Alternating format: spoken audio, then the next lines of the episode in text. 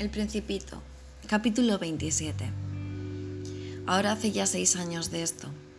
Jamás he contado esta historia y los compañeros que me vuelven a ver se alegran de encontrarme vivo.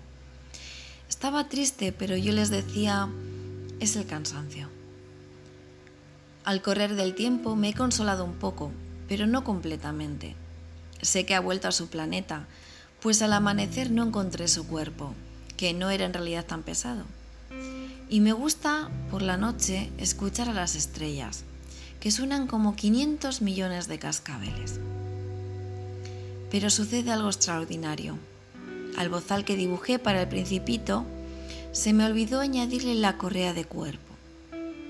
No habrá podido atárselo al cordero. Entonces me pregunto, ¿qué habrá sucedido en su planeta? Quizás el cordero se ha comido la flor. A veces me digo, seguro que no. El principito cubre la flor con su fanal todas las noches y vigila su cordero. Entonces me siento dichoso y todas las estrellas ríen dulcemente. Pero otras veces pienso, alguna que otra vez se distrae uno y eso basta.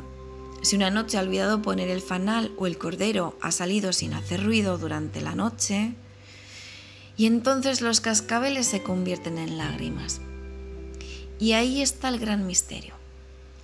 Para ustedes que quieren al principito, lo mismo que para mí, nada en el universo habrá cambiado si en cualquier parte, quién sabe dónde, un cordero desconocido se ha comido o no se ha comido una rosa. Pero miren al cielo y pregúntense, el cordero, ¿se ha comido la flor? Y veréis cómo todo cambia.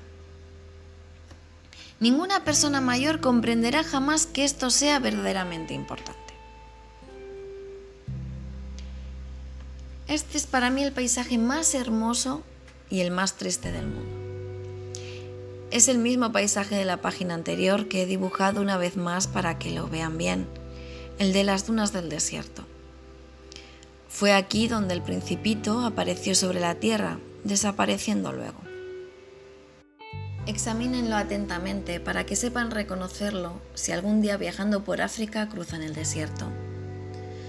Si por casualidad pasan por allí, no se apresuren, se lo ruego, y deténganse un poco, precisamente bajo la estrella.